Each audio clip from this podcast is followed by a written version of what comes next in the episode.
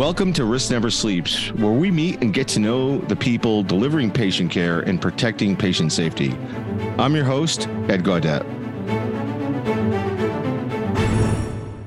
Welcome to the Risk Never Sleeps podcast, in which we discuss the people that are protecting patient care. I'm Ed Gaudet, the host of our program today, and I am pleased to be joined by my good friend, longtime colleague, Wes Wright.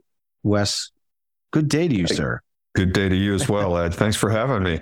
Appreciate yeah, no, it's been a pleasure to catch up. How's your summer going?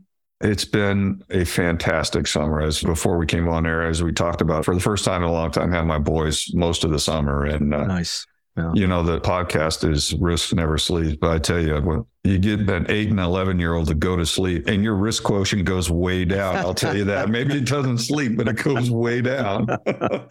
that is so true, especially with boys, right? I mean, because you know, when they're sleeping, usually they're sleeping. And I had three girls and I was never sure if they were home or not. they're all much older now, so I I'm sure if they're listening to this, don't hate me, kids. Always interesting though. There's no book to be a parent, is there? There's no manual to be a no, parent. No, there's not. You just, I mean, that is one of those situations where you just do what you think's best yeah. and cross your fingers that it's actually is what's best. Yeah, I remember having a drink with my dad when I was a little older and a little more mature, and I could kind of deal with the issues 12, I was 13. having with them. Yeah, no, I was that was actually uh, I was at college. I think I think I came home from college and I had all these issues I wanted to work through with them, and typically that got done at a bar. And so I kind of laid it on him, and he just kind of put his head in his hands and said, I was doing the best I could. I thought I was doing the best I could. And I thought to myself, okay, that's a legitimate, real answer. And, you know, I forgive you and let's move on with our lives. And I hope my kids at someday will hear this and say, okay, my dad was doing the best he could. hey, and always and forever, no malicious intent in anything. no, benign intent. Always assume yes. benign intent. Yeah.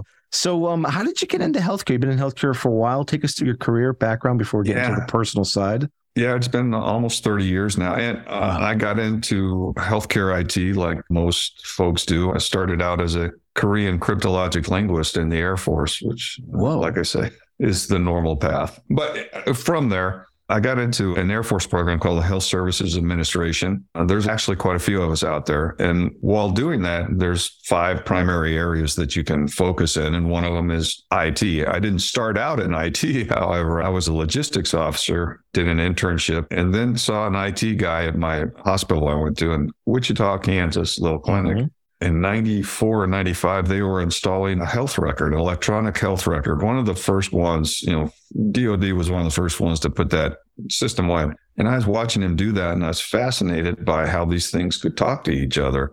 And that inspired me the, the next job. Luckily i was in the air force at the point in time where you could choose your next job. And there was a cio opening at a small community hospital air force hospital in yokota air base in japan Hmm. So uh, I, nice. I, got my start at a 25 bed community hospital in Japan, and it worked out beautifully for me at the time. And some people won't even know this, but we were running something called Novell oh, uh, at the time.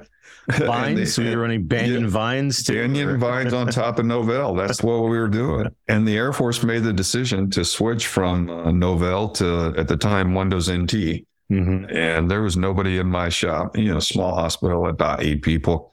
There's nobody in my shop that knew anything about that. So I took a week off and, and did all the CBTs for uh, Windows NT. And that's really what my technical appetite more than anything. I kind of lean more on the technical side on the CIO bent rather than the business side, frankly. Mm-hmm. And you were at Sutter, right, for a while? Yeah, I did. Uh, moved all about in the Air Force. They're good at moving you every two or 3 mm-hmm. years. So I did that and then got out. Gosh, it's almost been, I've almost been out as long as I was. I got out in 2006, retired in 2006. So another three years and it'll be 20 years since I've been out. Wow. And started to work with Drex down at Scripps in San Diego. And then we moved to Seattle Children's and he went off and did some stuff and I stayed there for a bit and then Sutter and then for three years and then in Imprivata for the last five. And mm-hmm. yeah, we'll see where we go from here. Yeah, I know we share a lot of background. I spent time in Imprivata. Yeah. I also spent time in the Army military. So I oh, thank you good. for your service and uh, reciprocating here. thank you, sir. Thank you. So it's been a crazy couple of years for us living through the pandemic. What are you most proud of as you kind of reflect over the last couple of years? The work over the last couple of years, I think, is bringing the concept of digital identity as an integrated service line rather than just pieces and parts. I know that's just starting to catch on, but I never thought of when I was out in the field, I never thought of identity as a service. I always thought it as a group of tools that mm-hmm. you had to put together. So getting folks to think about that and the importance of that over the last several years, that's something I'm pretty proud of because we weren't thinking that way before. Yeah. Yeah. Well, and all you had was piece parts, right? You had paint, right, you had right. vodka, you had Imprivata. And yeah. if you wanted yeah. capabilities, you had to sort of pick one of or more of those solutions and yeah. pull them and cobble them together. And oftentimes yeah. they didn't even integrate. So yeah, that's right, right. And what were some of the benefits that customers were finding through that approach? Well, it's just like in everything, Ed. When I was at Sutter, I used to preach this what I call the QS4 model, and that's uh, quality supported by stability, speed, security. Mm-hmm. No, stability, security, speed, all on the platform of simplicity. So, I mean, really, the more simple you can make things, yeah yeah. Which, if you can run things as a service line rather than as individual pieces of parts, then you're making them more simple. The more simply you can run things, well, the more stable they become, the more secure they become, the faster you can change them. And so to me, it's all about simplicity and standardization. Talk about reducing risk. The more you can standardize and simplify, the less risk you have. I always like to refer to this phrase I learned, I actually, a CTO out of industry. I forget his name now, but he coined it, and I always refer to it. Entropy requires no maintenance, and so yeah.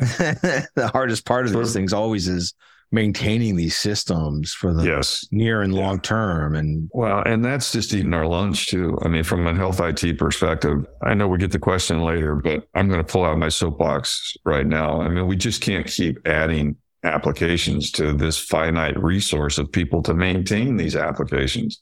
I mean, we just consistently add and add and add and add. Every once in a while, you might take something away. So, my theme for this year, and something I'm going to be talking, Drex and I and Bill Russell were talking the other day. My theme for the year is all about application rationalization. In order for people to do their best work, we've got to take stuff off their plate. And the easiest way to do that, in my mind, is to at one of my places, I had 35,000 applications. You know, it could have been one application, 10 different versions, but 35,000. How are you supposed to manage, reduce the risk on that? So that is a lever that affects so many things that that's become my soapbox as of late. That and cyber meaningful use, which I'm sure we'll get to at some point. Oh, yes. My favorite topic. Absolutely. Yeah.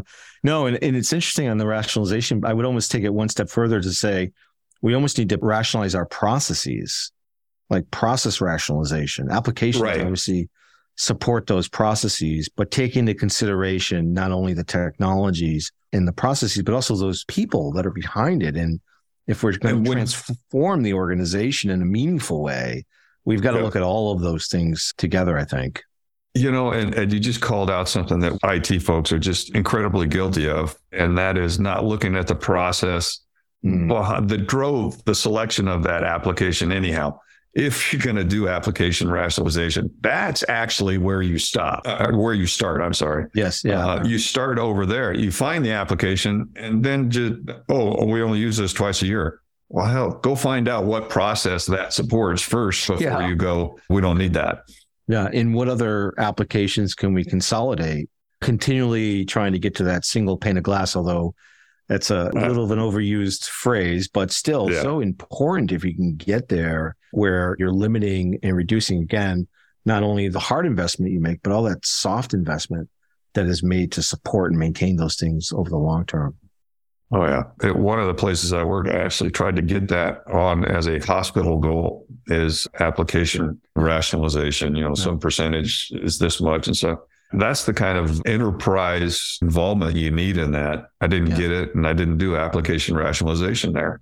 Yeah. Well, and the other thing, I mean, because it's huge, right? It's multifaceted. Mm-hmm. It's also got a regulatory implication to it, too, because I was talking to someone this week about they were complaining because they had to manage multiple instances of legacy EMRs. Oh, yeah. Because of discovery purposes. And they couldn't pull the data out and just store it They actually had to keep it in the container. Yeah, because they have to be able to present the data in the same manner that it was presented to the clinician at that time. Exactly. And it's just, it's a killer. It's a killer, It's a especially killer. because you're consolidating your organization or organizations together. And now Mhm. you're going to manage these multiple, Multiple. right? Inpatient, outpatient. I mean, what a nightmare. Yeah. Yeah. But, you know, you don't need four different ways to send a text message either. No, that's, that is true. That is So, true. Having built a yeah, texting yeah. system, yes, I agree with that. yes. just Pick the low hanging fruit. Leave the EHRs out for That's right. That's right. out for a bit.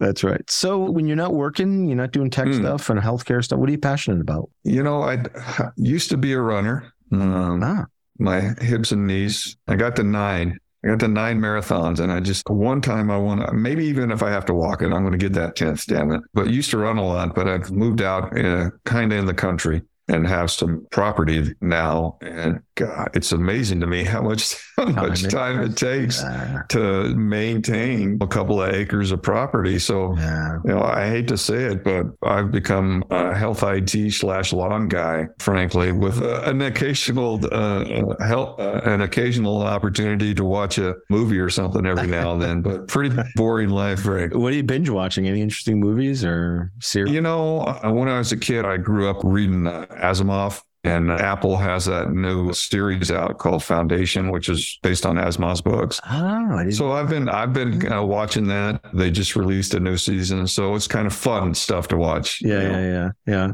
yeah. Are you a Neal Stephenson fan, Cryptonomicon, or? Mm-mm. I Oh, that's a great. I mean, coming out of cryptography, you should check that book out. It's Yeah. It's yeah. Well, I may have yeah. Oh, you may have. Yeah, years ago. Yeah. it's so old. Yeah. back in the day. Back in the Uh, day. Back in the day. Yeah. Um, Remember that was like almost 40 years ago. No, I know. All right. Any other passions? I like to travel. We like Yeah, to travel yeah. and uh, see different places. And What's the, things most interesting place you've been to Wow, interesting. for you? It could be anywhere in the world. Yeah, yeah. I've really enjoyed Italy. I've got some in-law relatives that own a bed and breakfast in northern Italy, and Oh, wow. So that's been really fun to get to know the culture of Mhm. Italy, that, you know, from a family perspective. But from a pure just, wow, this is a fun city. Sydney's pretty cool. Oh, yeah. it's just, it is so cosmopolitan, Yeah. so walkable, so pretty. People are all super nice. So Sydney and Italy, you know, I, I like the hardship places.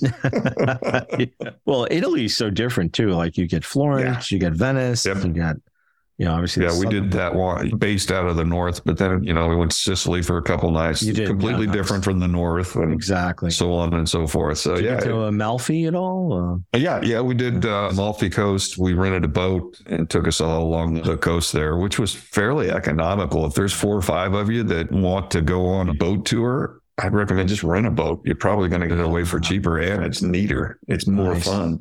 Yeah. No, it's so Yeah. beautiful. Oh, and speaking of Sicily and, and movies, though, and binge watching, there's one on Paramount. It's called The Offer. It's Oh. about the making of The Godfather. Uh, Oh, the okay. producer, Al Ruddy, produced that series. So it's really interesting if you're into Italy or The Godfather at all. Yeah. It's a really cool series. I'm a huge Francis Ford Coppola fan, and Apocalypse Now, one of my favorite movies of all time. But similarly, there's a Heart of Darkness, which was, uh, I think his wife actually Hmm. made, made that film. It's a documentary of the making of the Apocalypse Now movie. Oh, okay. I didn't know that. Yeah, and it's Oh, the I'll have to take a look. Philippines I like Coppola too. Yeah. yeah, check it out. It's really interesting. And the stuff like he was renting helicopters from the army, and then they had they called him back because it was an issue. They had to go like, during Oh, the, man. the movie. Yeah, it's like crazy, like Nice. all this crazy stuff going on. But uh, Writing no, that it's, a, it's a good, yeah, Heart of Darkness. It's a good. Heart of Darkness. Yeah, yeah.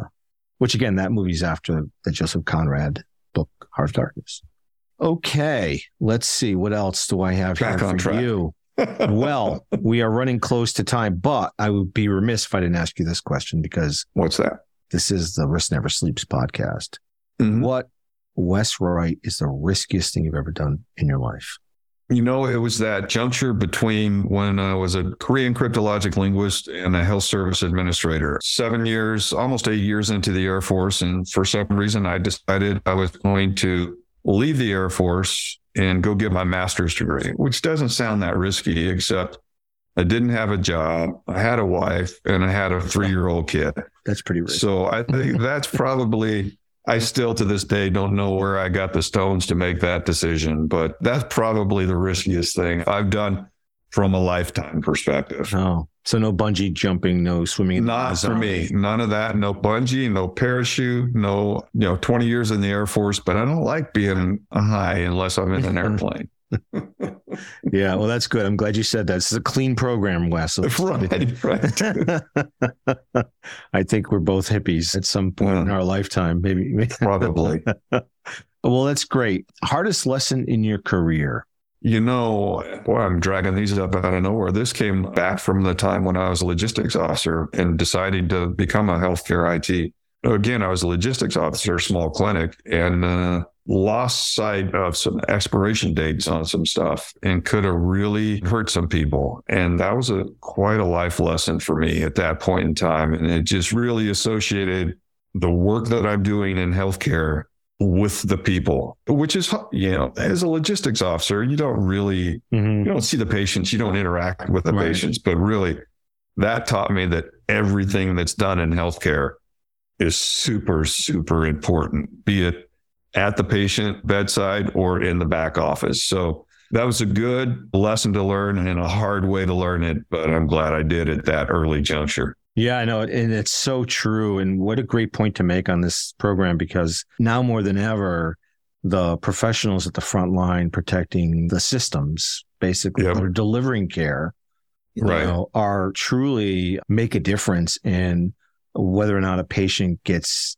the care they need to Right. sustain life, right? So Yep. if a patient is hooked up to a medical device and it gets hacked and gets shut down, or if a actual clinic or hospital gets shut down due to ransomware, these are direct impacts to patients. So or something not even that obvious. You you know, a piece of software that you meant to do a good thing interrupts a physician's train of thought and just causes this exactly. cognitive dissonance that doesn't have to be there. And that's where everything you do matters in that delivery of patient care. You may think this little pop-up message saying that lunch is ready or something like that is no big deal. But you've just taken the focus away from somebody who's delivering a patient. So that's the lesson I learned with that. You know, I had this little bitty vial that was sitting, it wasn't even a refrigerator. Yeah, it was refrigerator, sitting on the refrigerator, this innocuous thing, and it affected this many people. Wow. And these innocuous things that we're doing Yeah. affect a lot of people down the road. No, it's a, that's a great lesson. One more question. You can go back in time and you Okay. run into your 20 year old self. What would you tell Mhm. the 20 year old Wes Wright? You know, it'd be just keep plugging away. I didn't find my calling till late in life, frankly. And, you know, at that time in my 20s, you get a lot of frustration about you do have some friend my daughter, you know, she decided she wanted to do this when she was 12 years old. So, you know, when she was 20, she took off and ju- I wasn't fortunate like that. So, and my dad said it a couple times to me. It's just, hey, keep plugging away, you know, just keep doing the right thing and eventually something will break and you'll find something. And it took a bit, but I did find something. So that's, I guess I'd give the same advice my dad gave me when I was 20, and that's just keep plugging away. No, that's great. That's terrific. Yeah. And it's funny. I asked that question to all guests and the answers are very similar in nature. Oh, really? Yeah. And I always thought like, well, they're going to say like buy Microsoft or, but, but it's not about that. And I think that's No. what's interesting about people. It's not always about those material things or Right. simply money that everyone assumes that that's what everyone's after. So no, that's great. Agreed. And, um, any other last comments or thoughts? oh, no, just I really appreciate you having me on. And it's a, it's fun discussion. Yeah, no, thanks, Wes. And thanks to our listeners. This is Ed Gaudet from the Risk Never Sleeps podcast. And if you're on the front lines protecting patient safety, stay vigilant because risk never sleeps.